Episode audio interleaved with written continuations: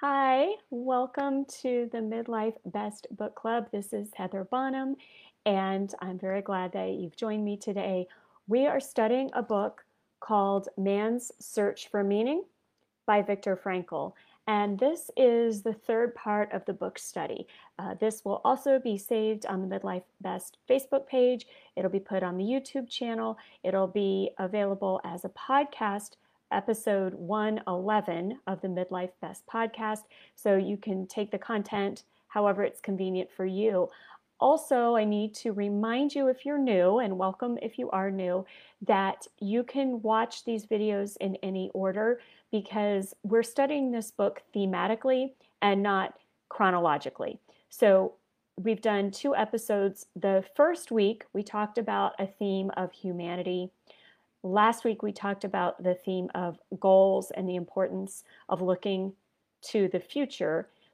This week, we're going to talk about Viktor Frankl's um, take or his kind of perspective on choice and decisions and how important it is to have some agency and some control in any circumstances in life. So, again, you can get this book and go ahead and start reading it at any time.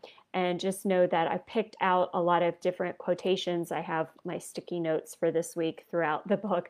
And we will study just these important themes that I've noticed as I've been studying this book. So, there is a reason that this book has been around for so many years. And when I've uh, been planning books for the book study, we've done a few books already. This is um, an ongoing project that I've been doing since end of last summer, beginning of last fall. We started with a book called The Big Leap by Gay Hendricks. It's a more modern book. I think it was written about 20 years ago.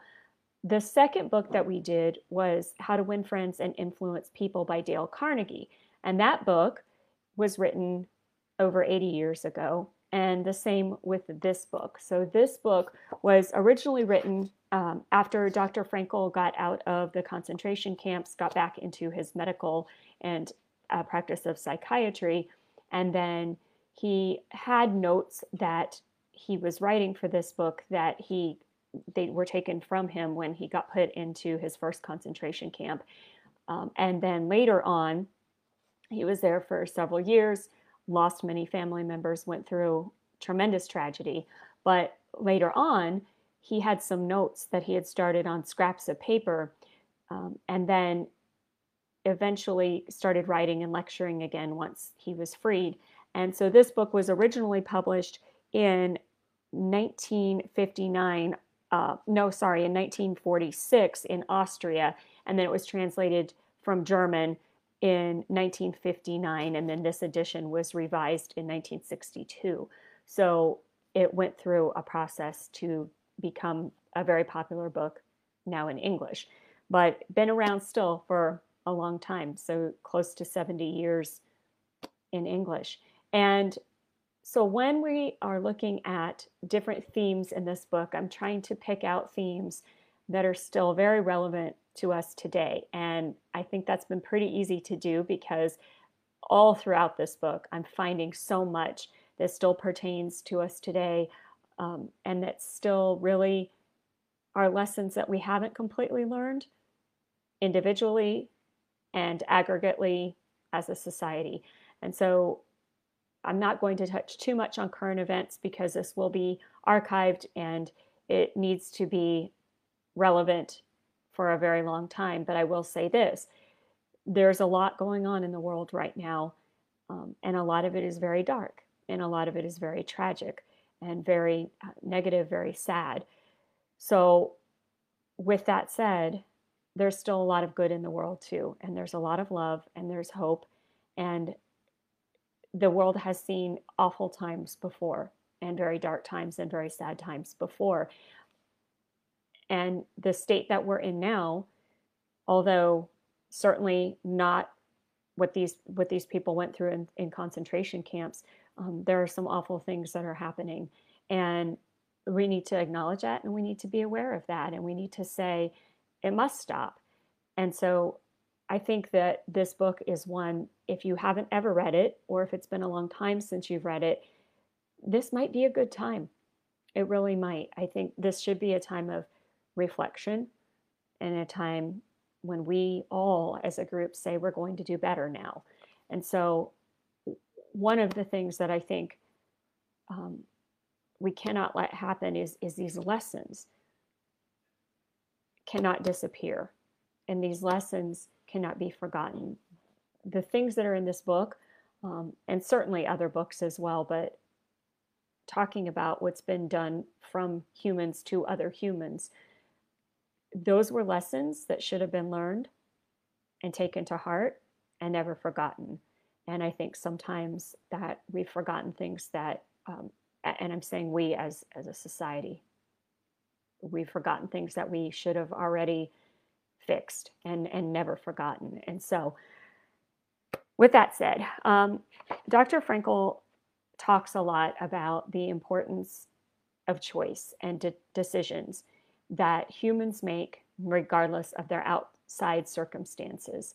And that if people lose the power to make even the smallest decisions for themselves, they lose hope and they can't really survive for very long. Um, now, with that said, he's never victim blaming. And I think that's important to note in here. He's not victim blaming. He, he's able to say what he observed firsthand and put a medical background to the experience that he had as a prisoner. So it's a unique uh, position that he was in to be able to incorporate what he saw, what he lived through with the medical training and the the vast knowledge and the vast education that he already had, and then to reflect after the experience. And that's what we get in this book. And so I think it's a very unique perspective and a, an extremely valuable, priceless perspective. So he talks about choice, he talks about decisions, and he talks about how humans need that. And that's something unique to humans. I do believe that there are there's some thought process or feeling process with animals, but humans have a unique need to make decisions about their future and to make choices, even when it comes down to choices of faith, when it comes down to choices um, that that people feel extremely passionate about. That is a uniquely human experience. I want to get to the end of the book today. And even though we're not going chronologically, I'm going to wrap up with today's book study. Um, and there are a few places that, as I said last week, this book is divided into the first part being his experience in the concentration camp camps because he was in several. And then the second half of the book is about logotherapy. Now, if we think of the word logo, we think about um, a logo that's on maybe your shoes or your t-shirt or your car even your car keys a logo. But it really means something that stands for something or something that represents another thing. And so logo therapy is really all about meaning. Man's search for meaning. A logo has meaning. We see a logo we see the golden arches and we know that means McDonald's. We see the swoosh and we know that means Nike because it has meaning to us. That might not have meaning to somebody who had never seen it before. They wouldn't know what that is, but we do know, we automatically know what that is. We attach meaning to everything, and that's part of what we do mentally. And so in man's search for meaning, he he is explaining why we do that and why it matters that we look for that meaning, why we attach meaning to things. And so, logotherapy, his branch of, of therapy, of psychiatry, is talking about how we attach meaning to things, why we why we do that. And sometimes there are problems with that process. And then, as a doctor, he was looking uh, to how to help people who had problems with the meaning of their own lives because he says it's so individual. It's something that we must do, each individual human. and then he does talk about again about corporate meaning, about togetherness, about um, a thought process that happens throughout communities and throughout really countries, but that it it has to boil down to each individual. Um, so again, very relevant for what our nation is dealing with right now in in on multiple levels. Um, I want to start with where he was in the concentration camps, and he talks about how interestingly and, and awfully, there were times that guards were kinder to the prisoners than some prisoners were to each other, and why and how that could happen. Um, and he said that, for one thing, some people were just not kind. And they enjoyed the pain and suffering of others. And he said that was true sometimes. Other times, people had become very hardened um, emotionally and mentally due to their circumstances. And they just didn't have the normal capacity to care about someone else. But other times, people did care, even people who you wouldn't have expected to care, to have compassion, and they did because they made that decision and that choice. And he talks in here about even um, a commander who was a, a, a, high, the high level. Uh, what does he say here? Uh, the high, the highest level. I'm not sure, but uh, the the commander that was a Nazi who purchased medicine from his own money to supply for the prisoners because he did have a conscience. Certainly, you could ask a lot of questions about that and say, well, why didn't he change things? Why didn't he let them go? But we also know that maybe he knew that he would be killed if he did. So it's it's really extremely deep uh, in, in terms of morality, in terms of right and wrong, and and Frankl doesn't necessarily get into that, but he does say that there were people who should have made better decisions and did not, and there were people who were never expected to do the right thing, but yet they did. Um, and so I'm going to now skip to where he talks about the will to meaning. And he says, Man's search for meaning is a primary force in his life. The meaning is unique and specific in that it must and can be filled by him alone. And then later in that page, he says, I would not be willing to live merely for the sake of my defense mechanisms, nor would I be ready to die merely for the sake of my reaction formations. Man, however, is able to live and even to die for the sake of his ideals and values.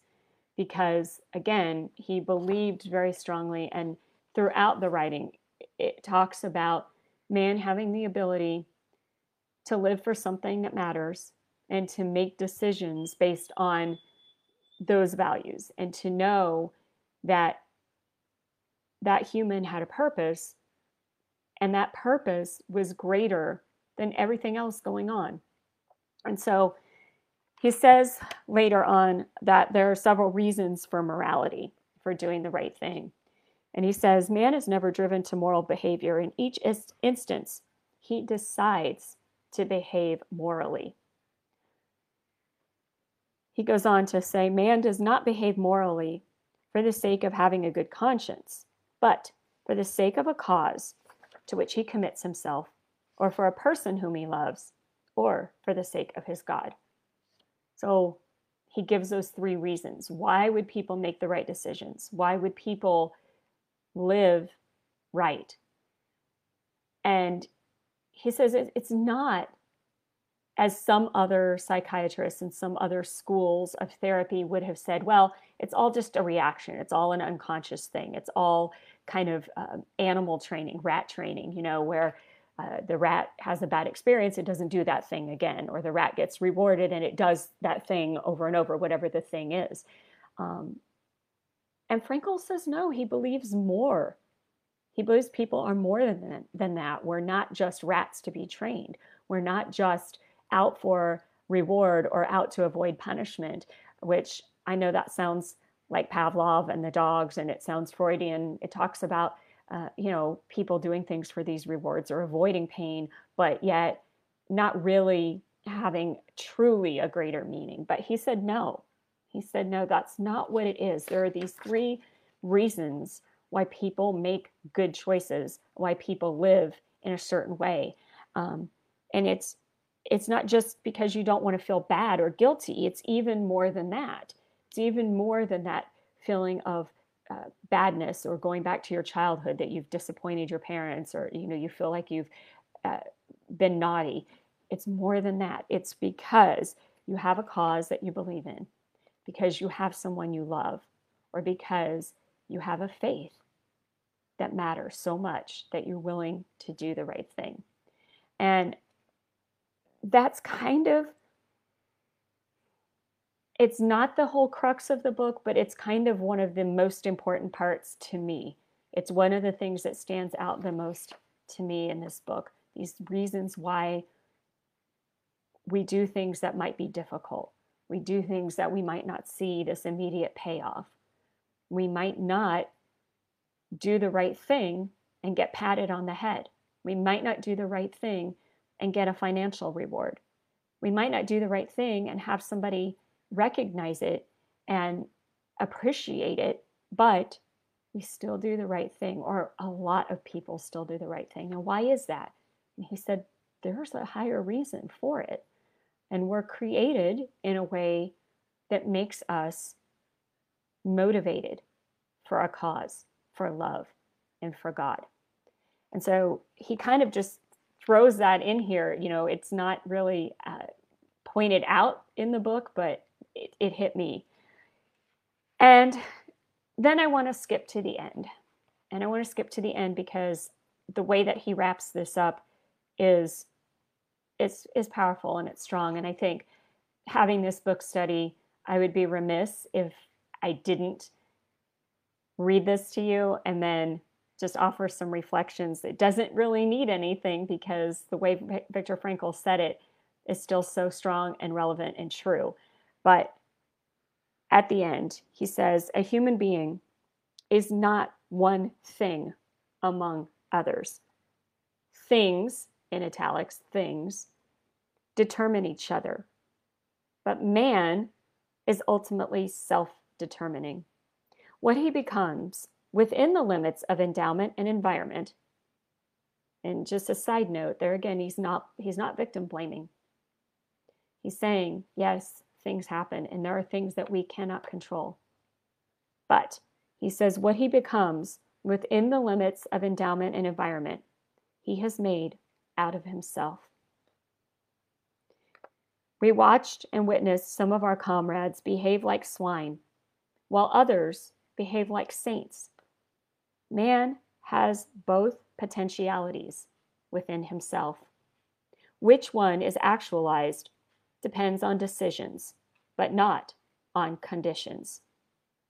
So he says here, we have both potentialities, and that doesn't mean I I take it not to mean that humans as a whole have both potentialities, although that's true. I take it to mean that each one of us has both potentialities. Each one of us individuals can behave in a bad way, or we can behave in the right way. And he believes that we have, regardless of what those external factors are, because they're real, they, they can't be erased. But regardless of that, we still have within those confines, within whatever those limitations or whether what within whatever has affected us externally, we still have internal options and decisions, and we still have right and wrong. And um, then at the very end, he says, after all, man is that being who has invented the gas chambers of Auschwitz. However, he is also that being who has entered those gas chambers upright with the Lord's Prayer or the Shema Israel on his lips. So that gives me chills. Um, it really does. And I believe he's saying that the true power is in our choices, it's in our decisions, it's the body, mind, and spirit all together, but specifically that mind and spirit coming together to allow us, no matter what, to still make the best decision we can under the circumstances, the best options, the best choices that we can take depending on wherever we are. And that's such an individual thing. Um, and it's extremely powerful because when you realize that you still have some choice in life, that gives you a sense of power that no one can take away. And it gives you a sense of hope that there is a future. And I think that we all need that for our own mental health, for our own spiritual health, um, for our own sense of agency, for our own sense of power. And I think every individual needs that. And I think that in these times, we need to find that for ourselves and support each other in finding that strength that they have. Um, so, this book I would highly 100% recommend. I think it should be required reading in high school, it should be required reading in college, uh, it should be required reading in any place of faith or worship. I think this book is completely relevant for right now, just like it was then. It just circumstances and times have changed, but um, but people need this. And so I'm going to wrap up this book study, and I thank you so much for being with me. Um, I want you to know that you can email at heather at midlifebest.com and that I have a mini course that is finished, just needs to get put on the updated website, and that will happen early to mid June. It's I'm working on that, but it's a course about how to read nonfiction books. I truly believe that books can change people's lives, and you can change your life for cheap by picking up a book, a good book, a book that has timeless wisdom. And this is definitely one of those books. The value in reading is, um, it's, it's, you can't put a price tag on it, but to read well, my mini course will give you some tips and tricks. It tells you how I study a book and how I really do more than just read. I work in the book. And that for me makes the difference in reading comprehension, in understanding and getting so much more value out of what I've read. So I'd love for you to pick that free course up. And that's just by registering for my email list. And again, that's going to be really quick soon up on the Midlife Best Facebook page or on the website, but you can get there from the Facebook page also. So with that, thanks. Have a great week and take care.